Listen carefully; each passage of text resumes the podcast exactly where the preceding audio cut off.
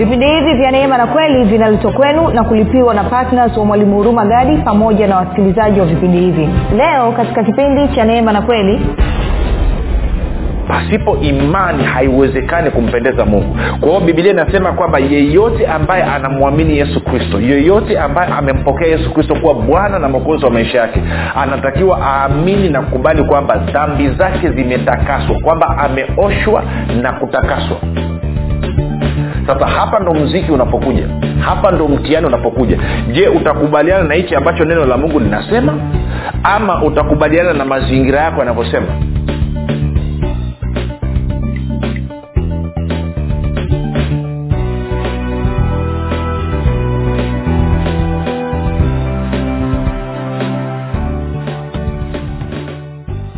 pote pale ulipo rafiki ninakukaribisha katika mafundisho ya kristo kupitia vipindi vya neema na kweli. Jina langu naitwa huruma gadi. Ninafuraha kwamba umeweza kuungana nami kwa mara nyingine tena ili kuweza kusikiliza kile ambacho bwana wetu yesu kristo ametuandalia.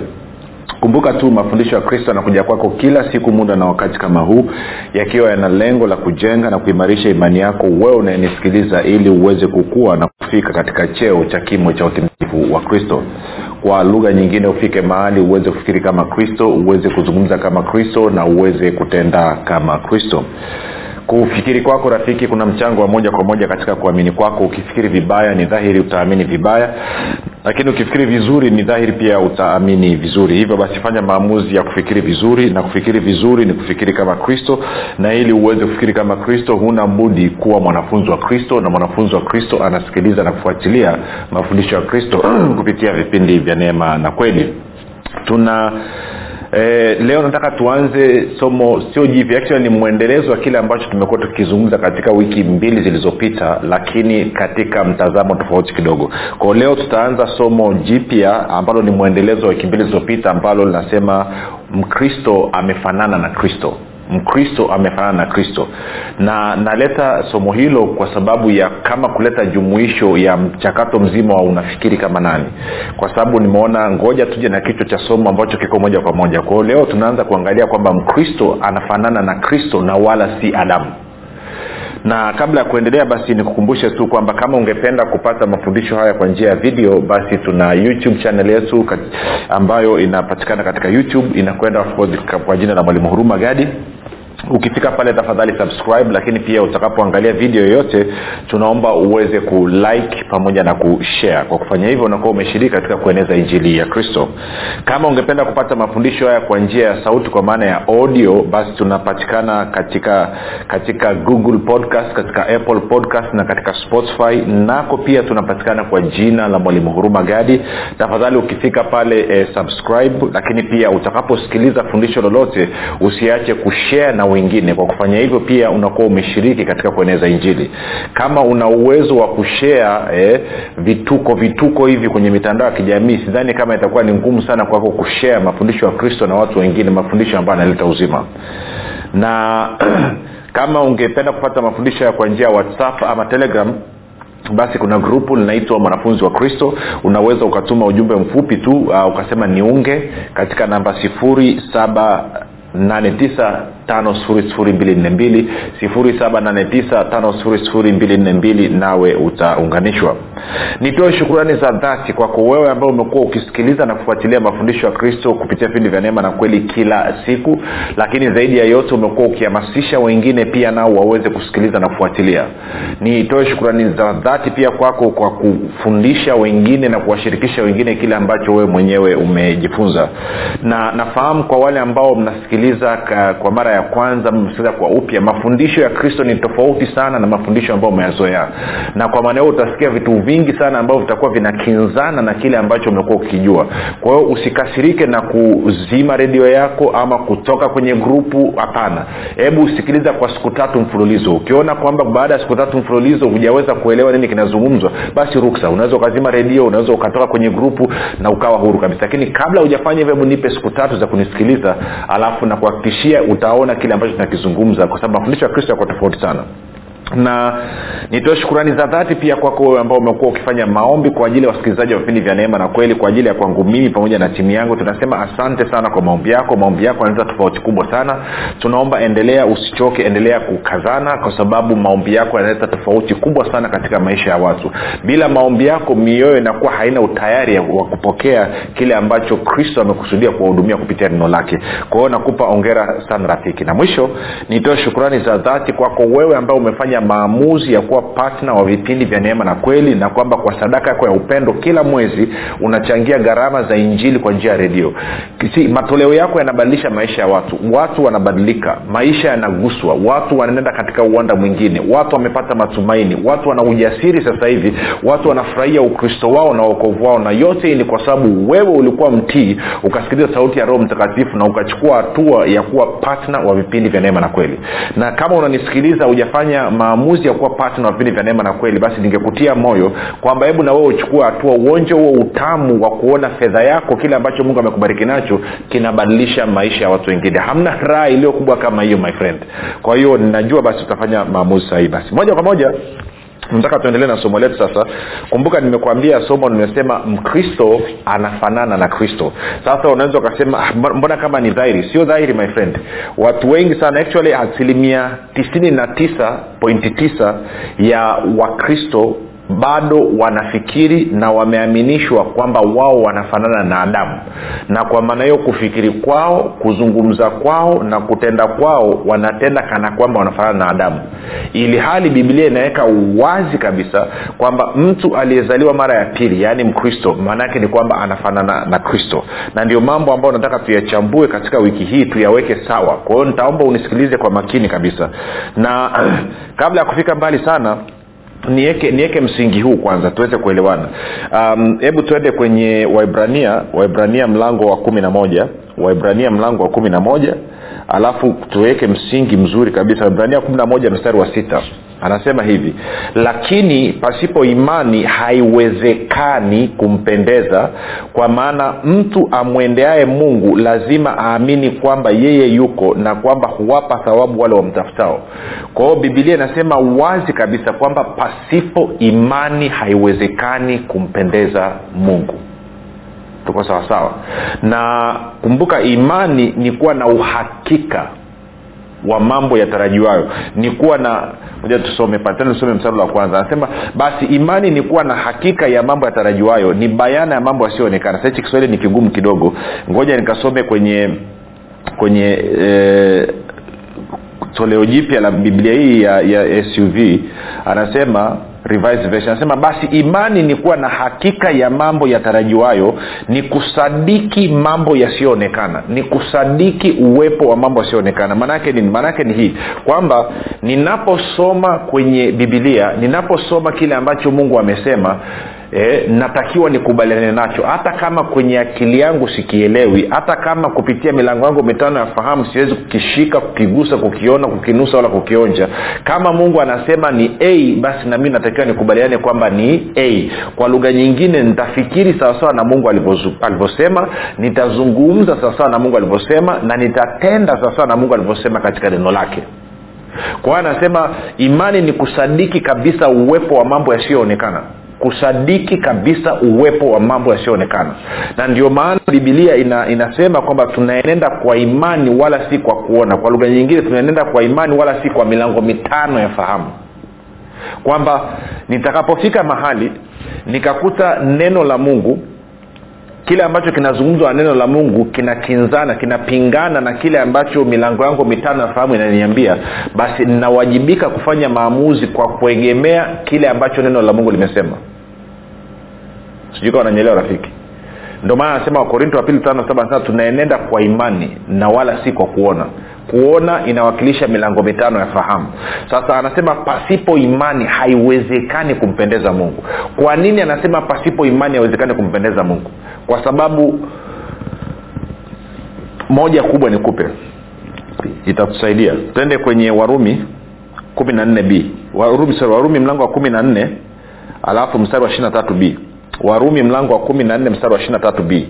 Anasema kwa maana anasema anasema na kila tendo lisilotoka katika imani ni dhambi. Na kila tendo lisilotoka katika imani ni dhambi.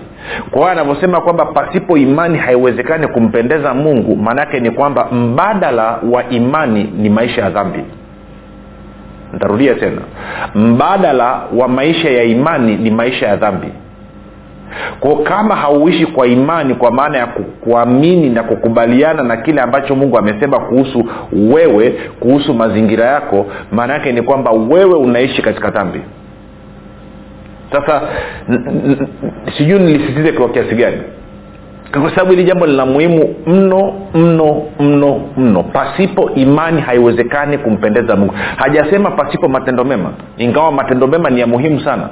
Hajasema pasipo kutoa sadaka nyingi. Ingawa kutoa sadaka ni muhimu sana. Hajasema pasipo maombi. Ingawa kufanya maombi ni muhimu sana. Lakini amesema pasipo imani haiwezekani kumpendeza mungu na kwa sababu hiyo kwa nini nimeanza na kusema hiyo? Ni kwa sababu anasema kwamba kila tendo lisilokuwa la imani kila tendo ambalo litokana na imani ni dhambi. Moja nikusomea kwenye bibilia ya nadhani bibilia habari njema. Anasema hivi anasema na chochote kisicho na msingi wake katika imani ni dhambi. Na chochote kisicho na msingi wake katika imani ni dhambi. Na chochote kisicho na msingi wake katika imani ni dhambi. Angalia bibilia neno anavyosema. Anasema kwa kuwa chochote kinachofanywa pasipo imani ni dhambi. Chochote kinachofanywa pasipo imani ni dhambi. Sasa hili hili ni la muhimu sana rafiki. Kwamba maisha yako ya kila siku maisha yangu ya kila siku maamuzi yangu ya kila siku yanatakiwa yaongozwe yayo yamegubikwa na imani nje ya imani maana yake ni kwamba naishi katika dhambi. Tuko sawa? Sasa ngoja niweke mfano kidogo. Ngoja niweke mfano kidogo ili tuweze kuelewana. Alafu tuta, tutaanza. Leo, leo ni utangulizi tu lakini tuta, tuende kwenye matendo ya mitume. Matendo ya mitume mlango wa ishiri na sita. Kuna stori hapa tutaanza kuisoma yote ya paulo ama wakati akiitwa sauli anakwenda dameski kwa ajili ya kukamata wakristo na kuwapiga na kuwaburuta na kuwaleta ili wawekwe ndani. Sasa nataka tuisome maelezo ya paulo akimwelezea agripa. Anasema hivi basi katika kazi hiyo nilipokuwa nikienda dameski mwenye mamlaka na maagizo ya wakuu wa makuhani e mfalme ndipo wakati wa adhuhuri njiani naliona nuru inatoka mbinguni ipitayo mwangaza wa jua ikinimulikia mimi na wale waliofuatana nami pande zote kumi na nne. Tukaanguka nchi sote nikasikia sauti ikisema nami kwa lugha ya kiebrania sauli sauli mbona waniudhi? Ni vigumu kwako kuupiga mateke mchokoo nami nime, nikasema wewe unani bwana? Bwana akaniambia mimi ni yesu ambaye wewe unaniudhi sasa sikiliza kitu hichi. Anasema mimi ni yesu ambaye wewe unaniudhi. Maanaake nini? Maanaake ni kwamba paulo alivyokuwa akilitesa kanisa maanaake kumbuka kanisa ni mwili wa kristo. Kanisa ni mwili wa kristo. Kwao alivyokuwa akilitesa kanisa na kuwashurubu watu na kuwakamata na kuwapeleka magereza bwana yesu anachukulia kwamba ni yeye ndiye anayefanyiwa ili u, nataka uone jinsi ambavyo yesu kristo alivyo kitu kimoja na mwili wake. Nataka uone jinsi ambavyo yesu kristo alivyo kitu kimoja na wewe. Kwamba yeyote anayekugusa wewe maana yake ni kwamba anamgusa yesu kristo moja kwa moja. Yoyote anayekufanyia ubaya wewe ulizaliwa mara ya pili ambaye ni mwili wa kristo maana yake ni kwamba yesu kristo anafanyiwa moja kwa moja. Kwao wewe na yeye hamtenganishwi. Kwa hiyo anasema hivi anasema nami nikasema wewe unani mstari wa kumi na tano. Unani bwana? Bwana akaniambia mimi ni yesu ambaye wewe unaniudhi. Lakini inuka usimame kwa miguu yako maana nimekutokea kwa sababu hii. Nikuweke wewe uwe mtumishi wa, na, na shahidi wa mambo haya ulioyaona na wa mambo ambayo katika hayo nitajidhihirisha kwako. Kumi na saba. Nikikuokoa na watu wako na watu wa mataifa ambao ninakutuma kwao kumi na nane. Anasema wafumbue macho yao na kuwageuza waiache giza na kuielekea nuru waziache na nguvu za shetani na kumwelekea mungu. Sasa sikiliza hapa. Kisha wapate msamaha wa dhambi zao na urithi miongoni mwao waliotakaswa kwa imani iliyo kwangu mimi. Sasa nije niangalia tafsiri kama ya ya ya nini anaweza kawa ameweka vizuri. E, bado tunaona naona tafsiri zote kidogo zina zina zinakosea wametafsiri wame, kitu ambacho eh, wote wametafsiri huu mstari wanasema kisha wapate msamaha wa dhambi. Kupata sio tafsiri nzuri sana kwa sababu kwa lugha ya kiingereza anasema hivi huo mstari wa kumi na nane. Ngoja niusome kidogo kwa lugha ya kiingereza alafu nitafafanua. Anasema to open their eyes kufungua macho yao in order to turn them from darkness to light ili kuwageuza waiache giza waelekee nuru and from the power of satan to god na kutoka katika nguvu za shetani kuelekea nguvu za mungu that they may receive forgiveness of sins. Ili wapokee sio wapate ili wapokee. Ni muhimu sana ya maneno.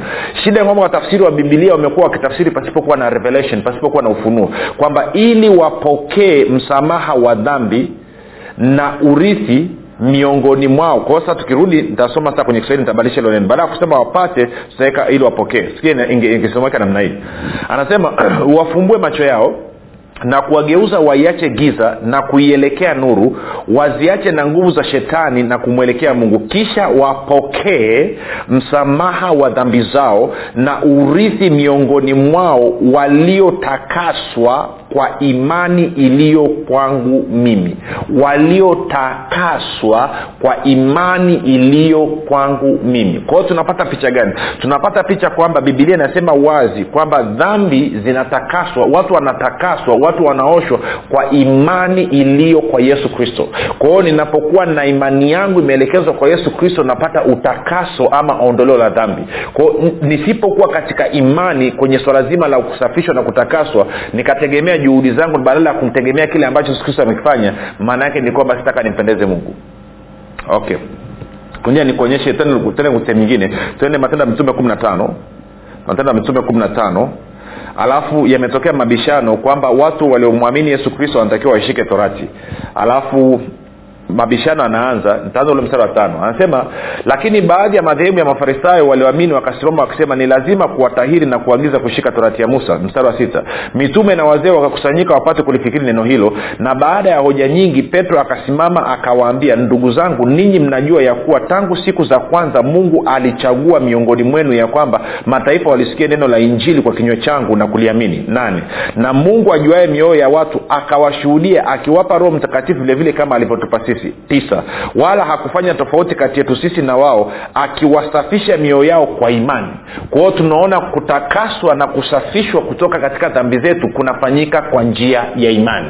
Sasa ndio maana nikakwambia kwamba anasema pasipo imani haiwezekani kumpendeza mungu. Kwa hiyo bibilia inasema kwamba yeyote ambaye anamwamini yesu kristo yeyote ambaye amempokea yesu kristo kuwa bwana na mwokozi wa maisha yake anatakiwa aamini na kukubali kwamba dhambi zake zimetakaswa kwamba ameoshwa na kutakaswa.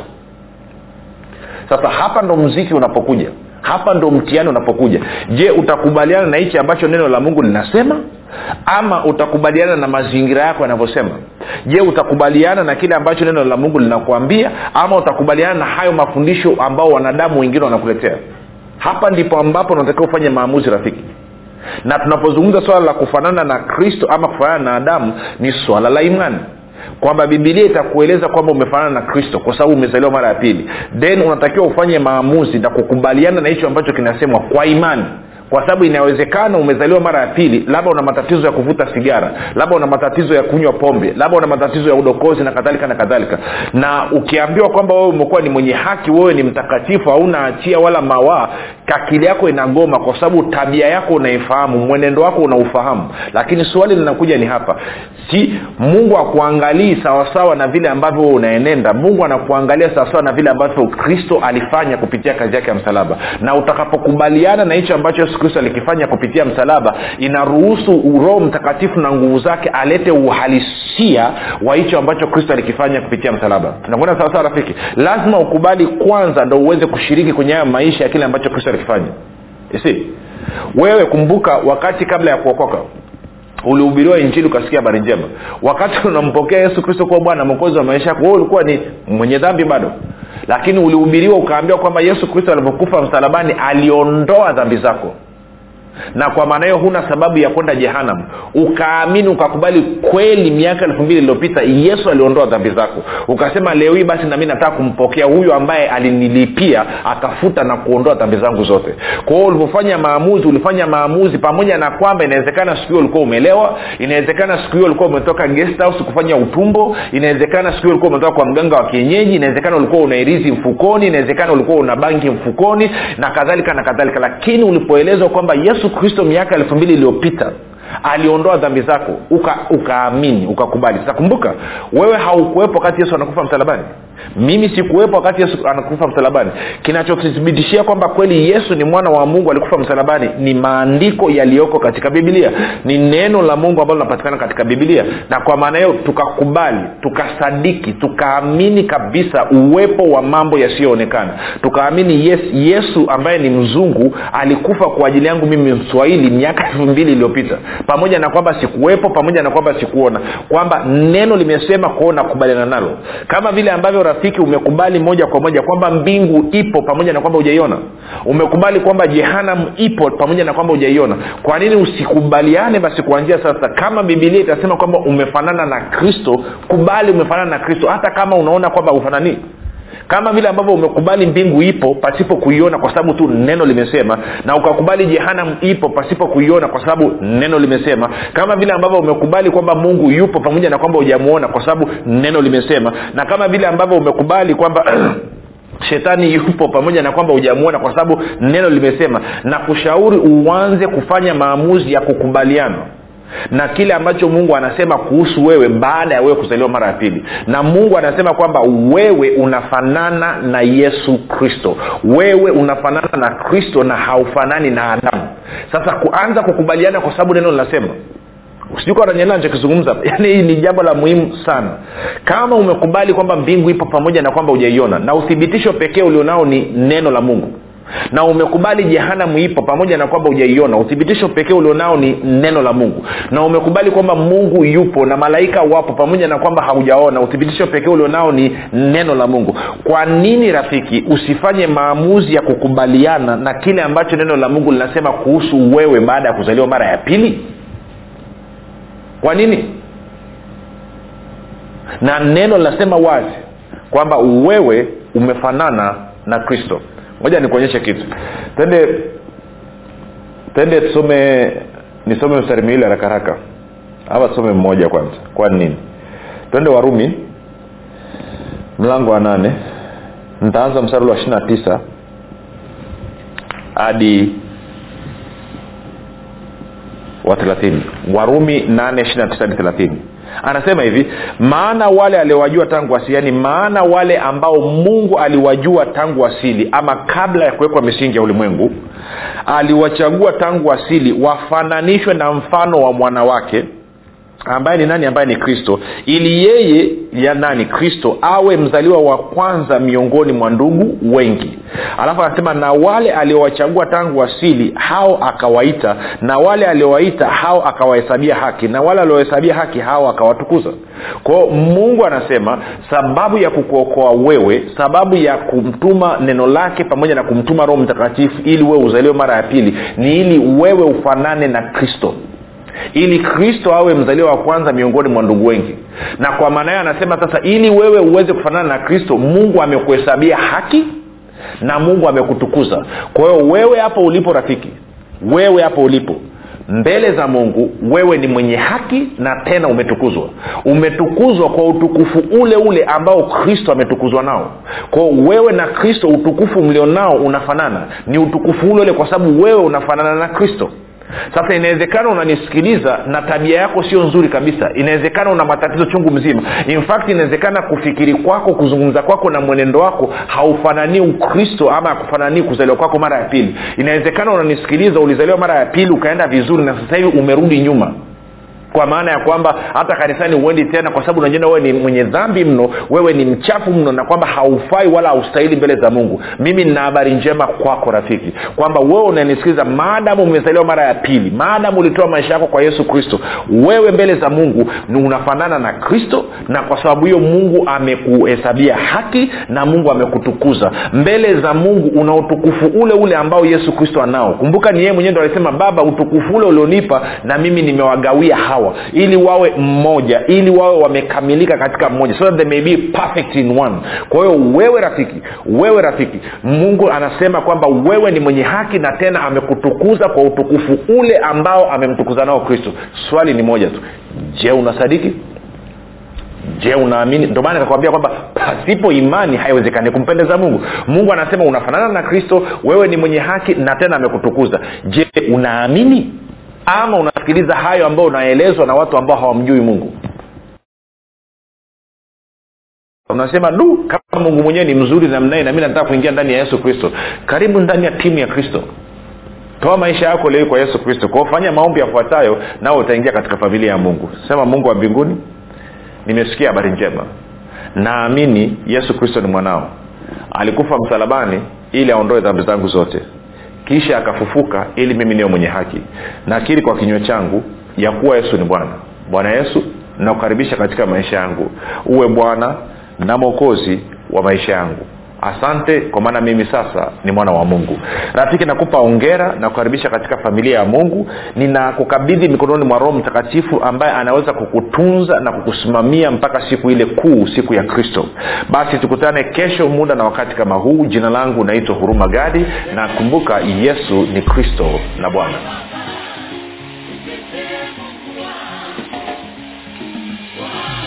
Hii ni habari njema kwa wakazi wa arusha kilimanjaro na manyara. Sasa mwalimu huruma gadi ambaye amekuwa akikuletea mafundisho ya kristo kupitia vipindi vya neema na kweli kwa njia ya redio youtube google podcast apple podcast spotify telegram pamoja na whatsapp. Anapenda kukujulisha kuwa sasa unaweza kushiriki ibada iliyojaa nguvu ya roho mtakatifu na kweli ya kristo. Ibada hizi zitafanyika katika ukumbi wa baoba uzima house uliopochama tengeru jijini arusha. Kumbuka ibada hizi zitafanyika siku ya jumapili kuanzia saa tatu kamili za asubuhi hadi saa saba kamili za mchana ambapo utafunuliwa kweli ya kristo katika nguvu za roho mtakatifu.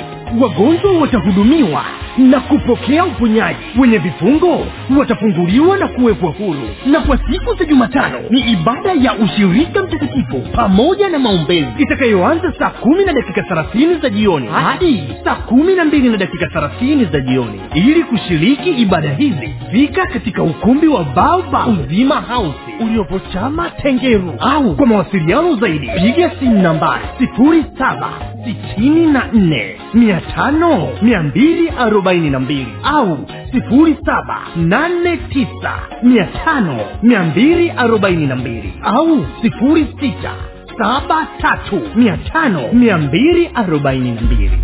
kumbuka ni kweli unayoijua ndiyo itakayokuweka huru